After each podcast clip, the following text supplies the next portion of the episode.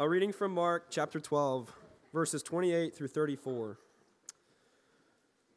One of the teachers of the law came and heard them debating. Noticing that Jesus had given them a good answer, he asked him, Of all the commandments, which is the most important? The most important one, answered Jesus, is this Hear, O Israel, the Lord our God, the Lord is one. Love the Lord your God with all your heart and with all your soul, and with all your mind, and with all your strength. The second is this love your neighbor as yourself. There is no commandment greater than these. Well said, teacher, the man replied.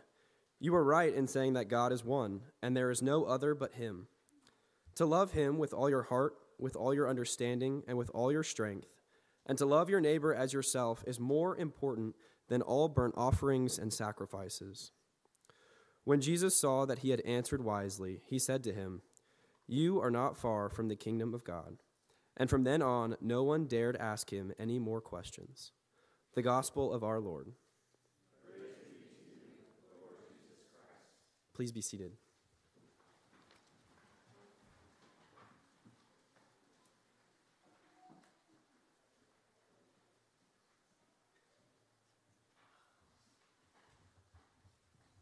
Well, it is good to be with you all this morning. As we uh, prepare to consider God's word, would you uh, pause with me as we seek Him in prayer? Gracious Heavenly Father, you are the sovereign Lord of heaven and earth. Uh, you are unlimited, unlike us, in all your ways and will. And we come to you this morning and pray that as present we are here with one another, would you be gracious to make your presence known among us? Would you, Father, Son, and Holy Spirit, be found amongst your people? And would your presence be refreshing and encouraging as water to parched ground? We pray for your Holy Spirit, especially that he would come and implant this word in our hearts that it may bear fruit in days to come. We ask in Christ's name. Amen. Well, as you've probably experienced, uh, anytime you get to know someone, you, know, you really get to know what they love. That's part of the process of a relationship, as you come to discover the different things that people love. And so, if you come to know Andy Jones, you'll get to discover some of the things that I love. I love Leah. Leah's my wife, has been for almost 26 years. I don't know. You can ask her what it's her experience of being loved by me. That may be a whole different story. But I, I, I loved her. I love her. My future is joined to her. Uh, I love my kids. I love Emma and Banner and Elliot and Daniel. Uh, you know, they animate my life in ways that you all don't. Uh, that when you text me, I see your names pop up on my phone. I think I'll get to that. Yeah, maybe at some point. But, but if their names pop up on my phone, I, I jump because I just expect they're just going to tell me how much they love me and miss me. Uh, unfortunately, that's not always the case. Uh, I love learning new things. I love to read books about things I have no knowledge of, just so I can learn something. I love to, to try things I've never tried before just for the learning experience, like fixing your dryer, or running a marathon, or starting a business. I love salty foods. I, I don't eat chocolate and ice cream, but I, I will eat every basket of chips and salsa that you put in front of me. I will eat the entire bucket of popcorn at the movies. There's no sharing in this experience for us. I, I love Auburn football, and because of that, I've come to love self loathing and crying as a grown man and those sorts of things. But these are things that you would easily discover about me as you get to know me you'd get to discover things that I love. And what you would also discover is that these, lo- these loves I have shape and influence my life, that they dictate the way I spend my time, they dictate the way I spend my money, they dictate the things I like to talk about and get excited about because they're things that I love. That's the nature of what love does for us. It shapes and influences the rest of our lives. And I'm sure if I got to know you all, I'd get to know all the things that you love. But the words of Jesus, as he's responding to this question this morning, remind us that at the, he says that at the heart of the citizens of his kingdom, that their identity should manifest itself through the things that they love. that they love God and that they love their neighbor, the people that God puts into their lives. That this is the primary way that Christian, the citizens of his kingdom uh, identity expresses itself, which is just another way of saying as people get to know Christians, right? The things they ought to discover about us are things that we love, that we love the Father, the Son, and the Holy Spirit that we love the people God's put into our lives, and that this love that we have shapes and influences and reorients the way we spend our time, the way we spend our money, the way that we prioritize things in our lives. That loves shape and influence us. You, did you know? You may notice here Jesus is asked this question.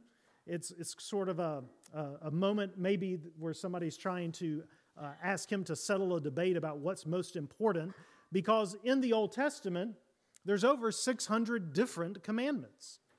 And so Jesus is asked to name which one is the most important. And so you, you may observe here that Jesus' uh, words are merely quotes. Jesus does not say anything original really in this section uh, of interaction, but he just quotes two verses from the Old Testament. He quotes Deuteronomy 6, Hear, O Israel, the Lord our God, the Lord is one. And then he quotes Leviticus 19. And Jesus' point is that if you really want to talk about the integrity of the entire structure of what God said in the Old Testament, it's built upon these commands love God and love your neighbor. In fact, the, just in case you think that maybe these words are just a uh, confined to the red letter parts of the Bible, uh, Paul goes on to reiterate this in Romans 13, where Paul says, Whatever other commands there may be are summed up in this one command love your neighbor as yourself. Love is the fulfillment of the law. Romans 13 10. And then again in Galatians 5, Paul says, The entire law is fulfilled in keeping this one command love your neighbor as yourself. The Old Testament made this point of emphasis. Jesus makes this a point of emphasis. Paul makes this a point of emphasis. It should probably be our point of emphasis too, I'm thinking. That this is the entirety of how we are to think of what God desires of us as his children. That we love him and that we love those he has put into our lives. So what does it what does love mean? Uh, what is love? Baby, don't hurt me if you know that song. Uh, what is love?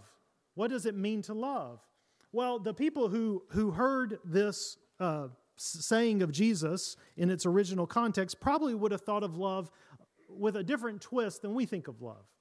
We think of love primarily in terms of affection, that to love someone is to have affection for that person. And that's true, though it's not necessarily primary.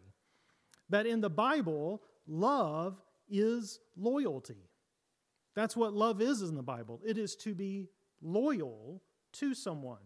We think of love as feeling, whereas the Bible primarily thinks of it as faithfulness. That whether or not we feel love for particular people, the Bible tells us we're still required to show love to particular people. And the feelings sometimes may come before, or sometimes maybe on a delayed train far behind us, and hopefully we'll arrive at some point. But either way, the Bible thinks about love in terms of loyalty. That when you love something, someone, you bind yourself to that person. You pledge your allegiance, you make an oath. And if you want to see this, just look at the Old Testament and how God operates. God does not know of love outside of a covenant. That's how he shows his love, right? When God shows his love towards people throughout the Bible, what does he do? He enters into covenant with them. He swears his loyalty to them. What does God say to Abraham and the Israelites? You're going to be my people, I'm going to be your God, and nothing's ever going to change that. Nothing. And in fact, he goes out of his way in Deuteronomy 7 to tell them, and by the way, this has nothing to do with how good you look. like, you're really not that pretty. Uh, there's prettier nations, but I'm going to commit myself to you. I'm going to be your God. You're going to be my people, and nothing will ever change that. And the Bible says that's love. That's love. that this is love is about covenant making and covenant keeping and the promises that God makes. And of course, we have that beautiful episode in Ruth, right, of love. Wherever you go, I will go. Wherever you, you, you stay, I will stay. Love in the Bible is about binding yourself to another person, it's about loyalty. Feelings are certainly involved, but primarily it's about a commitment one makes to another. And so when Jesus says these words, he's saying probably something that would have rung differently in the ears of these original listeners. But he's calling us to pledge our allegiance to the Father, the Son, and the Holy Spirit, but also to pledge our allegiance to the people that God's put in our life, the, the neighbor, as the Bible refers to it. But you know, if you think about, if you start to think about the love as loyalty, it makes more sense of other parts of the Bible. Because Jesus here speaks positively about love love God, love your neighbor. But there are other parts of the Bible that speak of love in the negative, what not to love. You may remember famously, right? 1 John 2 love not the world, nor the things in the world. So think about that, those words in the concept of loyalty. Don't bind yourself to the world. Don't pledge your heart, soul, mind, and strength to the world. And John goes on to say why in 1 John 2 because the world and its desires pass away. John says, if you bind yourself to the world, I'm going to tell you what comes of it that it's going to pass away. The end of it is going to be destruction. 1 Timothy 6, another familiar passage of Scripture. The love of money is the root of all kinds of evil. Don't love money, the Bible says. Why? Why shouldn't you bind your heart, soul, mind, and strength to money? Because uh, Paul goes on to tell Timothy, because on account of this, many have wandered away from the faith and pierced themselves with many griefs. Paul says, Timothy, money will always break your heart. If you love money, if you bind yourself to money, you're going to love it. It will not promise to love you back. In fact, he says it will cause you many sorrows.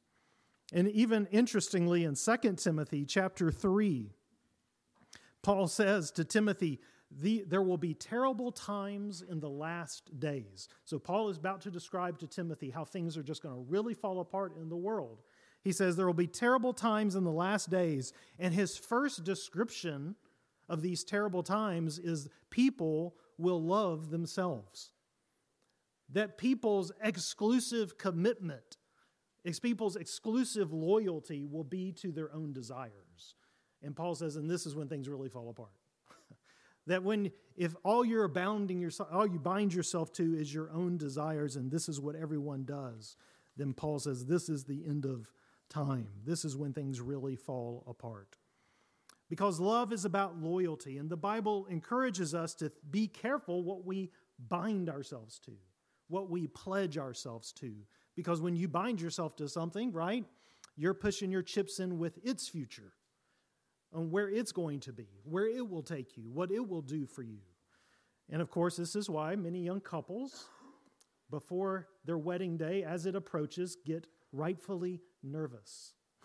As for these momentary uh, episodes, the affections are set aside and they begin to realize what's about to happen that I'm about to stand in front of God, family, and friends and bind myself to another human forever. And that seems like a long time. and so all of a sudden, the sobriety and the gravity of the moment, right, begins to, to come to the forefront of your minds. And you begin to wonder, am I make, have I, is this the right person? Is this the right time of life? Am I ready for this? Are they ready for this, right? Because you realize that what you're doing is about loyalty. It's about binding yourself to another person and to their future. And so when we are implored to love God, it is to love Him and to set aside all the things that would get in the way of that love, but also to love Him because we believe that the future He has designed for us is the future worth having.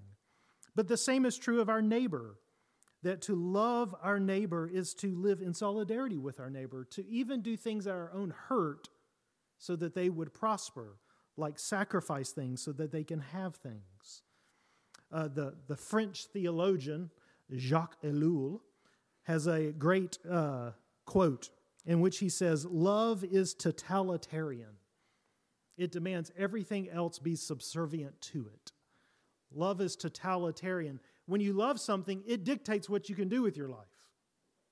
That if you saw my grocery budget, you would see chips and salsa and popcorn and Planters peanuts and all kinds of salty foods, right, on the receipts because my love of salty foods uh, influences and shapes the way I spend my money, right? That love is totalitarian. It starts to dictate the way you do things, it demands service. Jesus says this in Matthew 6 No one can serve two masters. Why? Because you're going to love one and you're going to hate the other. Love is about loyalty, and you can only be loyal to one master, Jesus reminds us. So, love is loyalty, and Jesus brings that out here with these two commands from the Old Testament. But it's also a helpful reminder where these two commands from the Old Testament appeared in the Old Testament. And that is, they appeared, Jesus, uh, God gave the Israelites these commands after he had rescued them from Egypt, after he had delivered them from the house of slavery, after he had brought them through the Red Sea on dry ground. After all after God's redeeming of the people of Israel, he says, "Love God and love your neighbor." That in other words, these commandments are not given by Jesus or God as stipulations for entry into his kingdom, but rather they are meant to be the primary expressions of people who are in his kingdom. That, that he says, live from the experience you've had. Live from the experience of being loved and redeemed. How? By loving others, by loving me. Live out of the experience I have given you. And of course, this is the message of all of Paul's letters as well, right? Yeah, I was recently had the opportunity to visit with a, a Christian gentleman from Myanmar who's just moved to the United States. And I was asking him how his adjustment is going living here and he, he smiled and started laughing. He said, Well, he said, we moved into this apartment building. He said, So I did what was natural.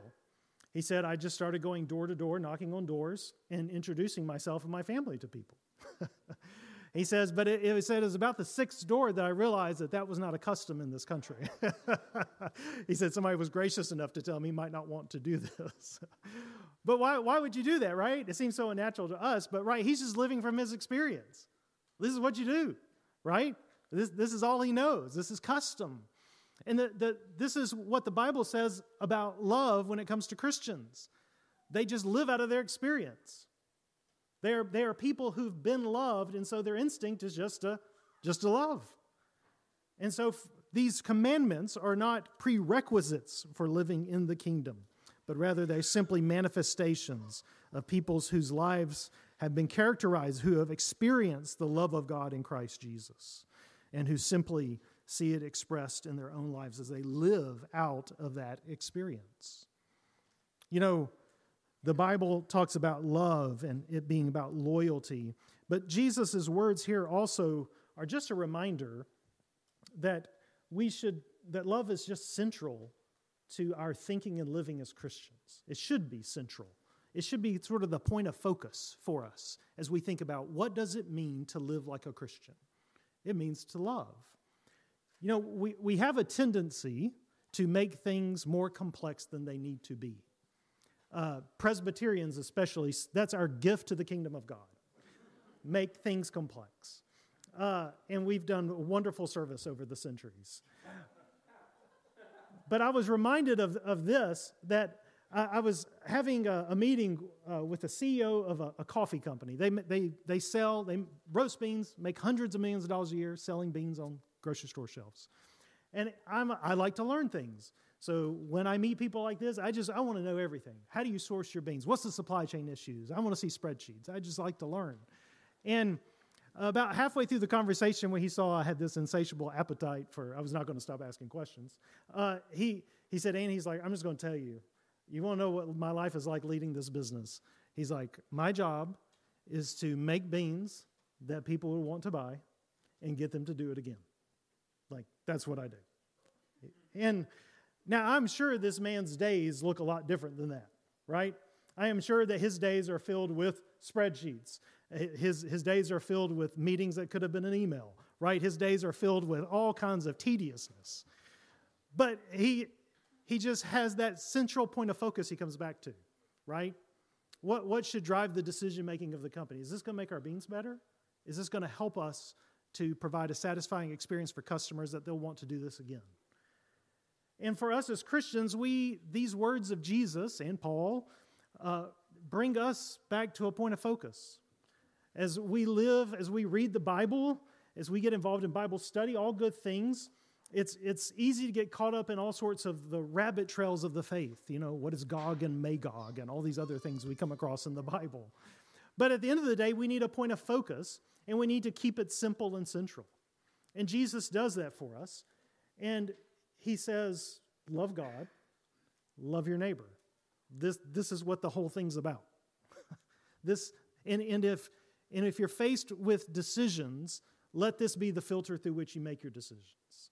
Is this going to push forward my agenda, the agenda God's given me to love Him and to love others? Is this going to get in the way of that agenda God's given me of loving Him and loving others? We need this point of focus as Christians. It doesn't have to be complex, it can be very simple, as Jesus shows here. But you notice in this exchange Jesus has that he tells the, the scribe at the end, who affirms Jesus' answer, who sees the wisdom of it. Jesus in verse 34 says, You're not far from the kingdom of God. Jesus tells the scribe, You're, you're, you're really, really close now to seeing what this is all about.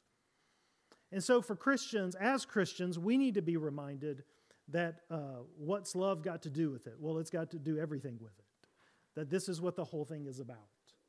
And that even this morning, as we partake of this meal, it is an opportunity for God to replay for us his own love for us. And for God to remind us, I'm going to be your God, you're going to be my people, and nothing will ever change that. That what Christ has done, he's done once and for all, and so that we are his forever. And having experienced his love, even here this morning, he invites us to live out of that experience in the world and to have our identity be found as people who love God and who love the people that He puts in our path. Pray with me. Gracious God, we thank you that you that we can love only because you have first loved us. And so we pray that that would be what we take away from our experience here today is that we would be reminded and reassured of your own love for us. And we do pray that as we go throughout our week that we would have it as our agenda by the by the power of your Holy Spirit to live out of the experience of your love in love to you and those you put in our path. Though that may be very complex at times, we pray that there would be nothing simpler to us about what it means to be a Christ follower than to love you and to love others. And we ask this in Christ's name. Amen.